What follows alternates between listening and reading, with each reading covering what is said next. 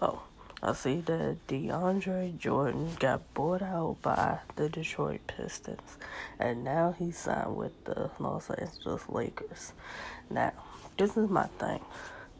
The Lakers are signing DeAndre Jordan, but you already signed Dwight Howard.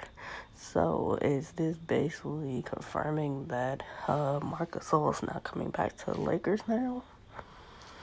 Because I mean, what's the point? What's the point? You got Dwight, you got uh, DeAndre Jordan now. Where does where will Marc Gasol fit into that equation?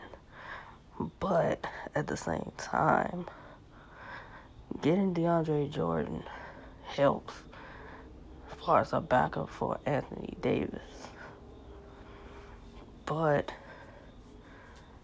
DeAndre Jordan's only known for what rebounding, catching some alley oops, and occasionally blocking a shot. What else does DeAndre Jordan bring to the Lakers? because when he played for other teams, that's all you you know you really saw from him. So in a backup situation, bringing him in, I understand. But if y'all are expecting more than just those things from DeAndre Jordan, you're gonna be sadly mistaken and upset. Um,